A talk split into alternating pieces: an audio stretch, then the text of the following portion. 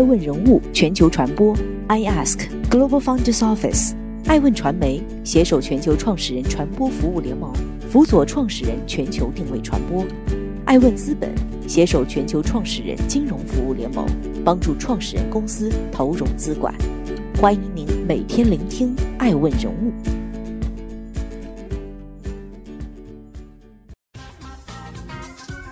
Hello，大家好，欢迎大家的守候。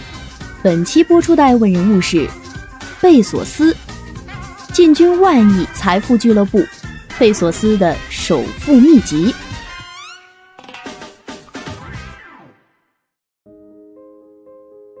前无古人，全世界第一位超级富豪来了。美国媒体二十六号报道，美国亚马逊公司首席执行官杰夫·贝索斯。财富超过两千亿美元，打破了福布斯排行榜有记录以来近四十年间亿万富翁的最高财富记录。美国东部时间二十六号，随着亚马逊股票价格当天上涨百分之二，推升贝索斯的净值增加五十六亿美元。截至下午一时五十分，贝索斯的财富达到两千零四十六亿美元。比全球第二富有的微软创始人比尔·盖茨多了将近九百亿美元。贝索斯的财富大多关联亚马逊公司，现持大约百分之十一的亚马逊股份。两千亿美元是什么概念？美国福布斯杂志认为，即便考虑通货膨胀因素，贝索斯的财富依旧是目前为止全球所有个人中最高的。即便是一九九九年互联网泡沫最膨胀。微软股价达到巅峰，比尔·盖茨净值超过一千亿美元的时期，其价值也就相当于现在的一千五百八十亿美元。贝索斯现如今的身家约等于一点七个比尔·盖茨，两个马斯克，两点四个巴菲特，两点五个印度首富安巴尼，四个马云，七个李嘉诚。同样是地球人，贝索斯怎么就这么有钱？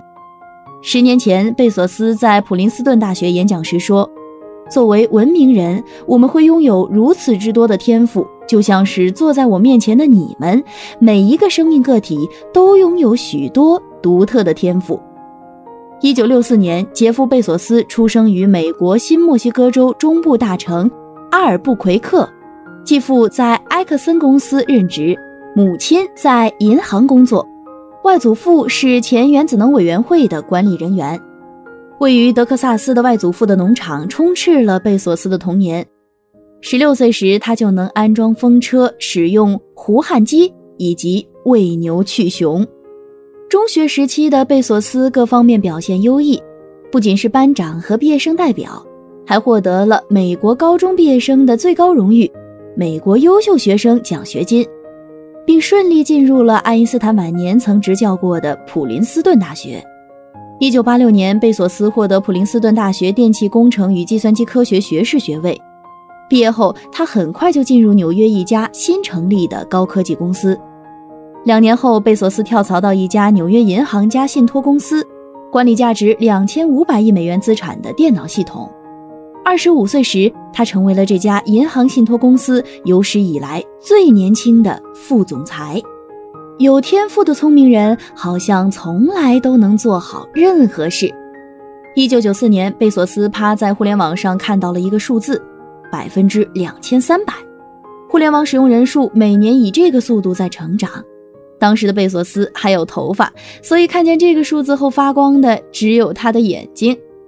他想像微软一样。在互联网的风口上肆意腾飞，即使当时的他早已谋到一份好工作。我当时在纽约一家金融公司工作，同事是一群非常聪明的人，我的老板也很有智慧。我告诉老板，我想开办一家在网上卖书的公司。他带我在中央公园漫步良久，认真地听我讲完，最后说：“听起来真是一个很好的主意。”但是对那些目前没有谋到一份好工作的人来说，这个主意会更好。在被老板语重心长的劝退后，贝索斯思考了四十八个小时，还是毅然决定辞了职。那一年，贝索斯才刚刚三十岁，刚刚度过了一年和谐平稳的婚姻生活。贝索斯告诉妻子麦肯齐，想要去做这件疯狂的事情。所有的创业公司都面临失败的威胁，贝索斯也不确定会发生什么。但幸运的是，他得到了妻子的支持。为天赋感到骄傲，还是为自己的选择感到骄傲？今天的贝索斯会毫不犹豫地说：“选择比天赋重要。”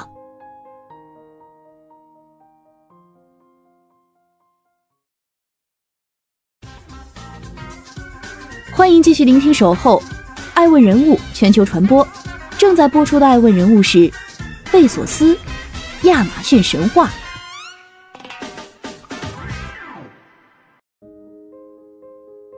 一九九五年，离开纽约的贝索斯带着三十万美元来到西雅图，租了一个郊区的车库，并在此创建了全美第一家网络零售公司 Amazon.com。贝索斯用全世界最大的河来命名自己的公司，是希望它能成为行业中名副其实的亚马逊。当时，亚马逊最强大的竞争对手是巴诺书店，他们不允许一个凭空产生的虚幻生存的对手夺取自己的市场。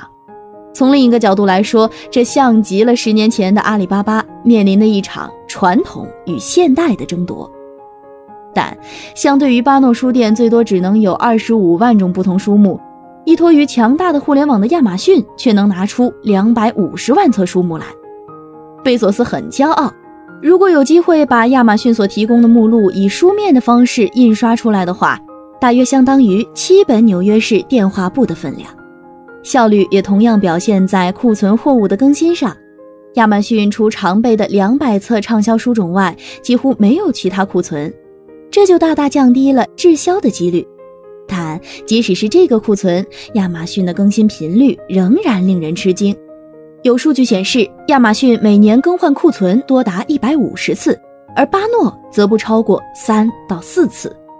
为打开销路，贝索斯可谓是苦思冥想到掉了头发。他先是联系了三万个委托机构，在各自的网站上为亚马逊推出的书籍进行推荐工作。当上网的访客们在他们的网站上以点选的方式购买推荐书籍时，这些委托机构就可以向亚马逊抽取百分之十五的佣金。这一创意现已被广泛仿用。贝索斯还协助定义了一个以网络购物网站为中心的互联网社区，编辑内容每天都会更新，同时还提供读者书评和续写小说的服务。贝索斯是第一个在网络上采用这种方式的人，仅这两项小创新，至少为亚马逊增加了近四十万名的顾客，这助长了贝索斯的野心。他已不仅仅满足于经营书籍了，他想建立一个最大的网络购物中心。一九九八年三月，亚马逊俨然已经成为全网最大最有名的书店。六月份，亚马逊音乐商店开张。七月与 Intuit 个人理财网站及精选桌面软件合作，十月打进欧洲大陆市场，十一月加售录像带与其他礼品。一九九九年二月买下药店网站股权，并投资药店网站。三月投资宠物网站，同期成立网络拍卖站。五月投资家庭用品网站。二零零零年一月，亚马逊与网络快运公司达成了一项价值六千万美元的合作协议，使用户订购的商品在一小时之内能送上门。这一系列举措产生的直接结果就是，亚马逊的客户突破了一千五百万。在这个过程中，亚马逊已经完成了从纯网上书店向一个网上零售商的转变。在这组数据的背后，人们看到的就是不断的。扩张，扩张，而在这个阶段，亚马逊的股票价格共上升了五十多倍，公司市值最高时达到两百亿美元。一九九五年七月，亚马逊还只是个小网站，但到了二零零零年一月，亚马逊的市价总值已经达到了二百一十亿美元，是老对手巴诺的八倍。五年不到的时间，亚马逊以惊人的成长速度创造了一个网络神话。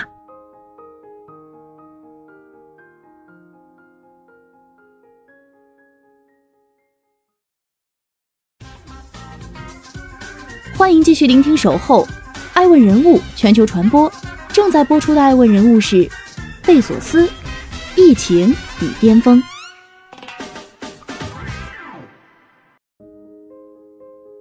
二零一七年，贝索斯首次成为世界首富。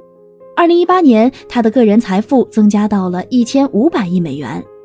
二零二零年是炫彩夺目的两千零四十六亿美元。二十多年，亚马逊在稳步成长，贝索斯的财富在持续增长。根据亚马逊第一季度财务报告，疫情使亚马逊收入猛增百分之二十六，达到七百五十五亿美元的历史新高纪录。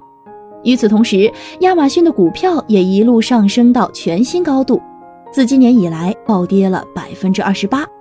这项研究调查了贝索斯过去五年的平均年度净资产增长状况，他的净资产在过去五年里平均每年增长约百分之三十四。即便是二零一九年的那场天价离婚战，前妻麦肯齐从贝索斯麾下分走价值约三百八十亿美金的亚马逊股份之后。贝索斯依然稳坐全球首富的金字塔顶端，继续当富可敌国的超级富豪。虽然讽刺的是，贝索斯这一次千万大关抛不开疫情。美国政策研究所上周发布的一份报告说，从净值增量看，贝索斯是新冠疫情的最大受益者。有人起高楼，有人见上帝。约翰斯霍普金斯大学统计数据显示。截至北京时间二十五号上午八点二十五分，美国新冠肺炎确诊病例累计已经超过五百七十三万，死亡病例超十七万例。由于大伙儿纷纷在家隔离，只能选择线上购物，亚马逊的需求激增。为应对急速上涨的需求，在失业率暴涨的当下的美国，亚马逊甚至还新雇了十万名员工。有人说，他要没离婚，是不早就够两千亿了？还有人说，巴菲特和盖茨加一起竟然都没有他有钱。霎时间，整个华尔街都惊了。创造神话的路上，贝索斯的哲学有很多，比如说，选择比天赋重要是第一步。那么今天，发了疫情财的贝索斯可能要忍不住窃喜，机遇是锦上添花。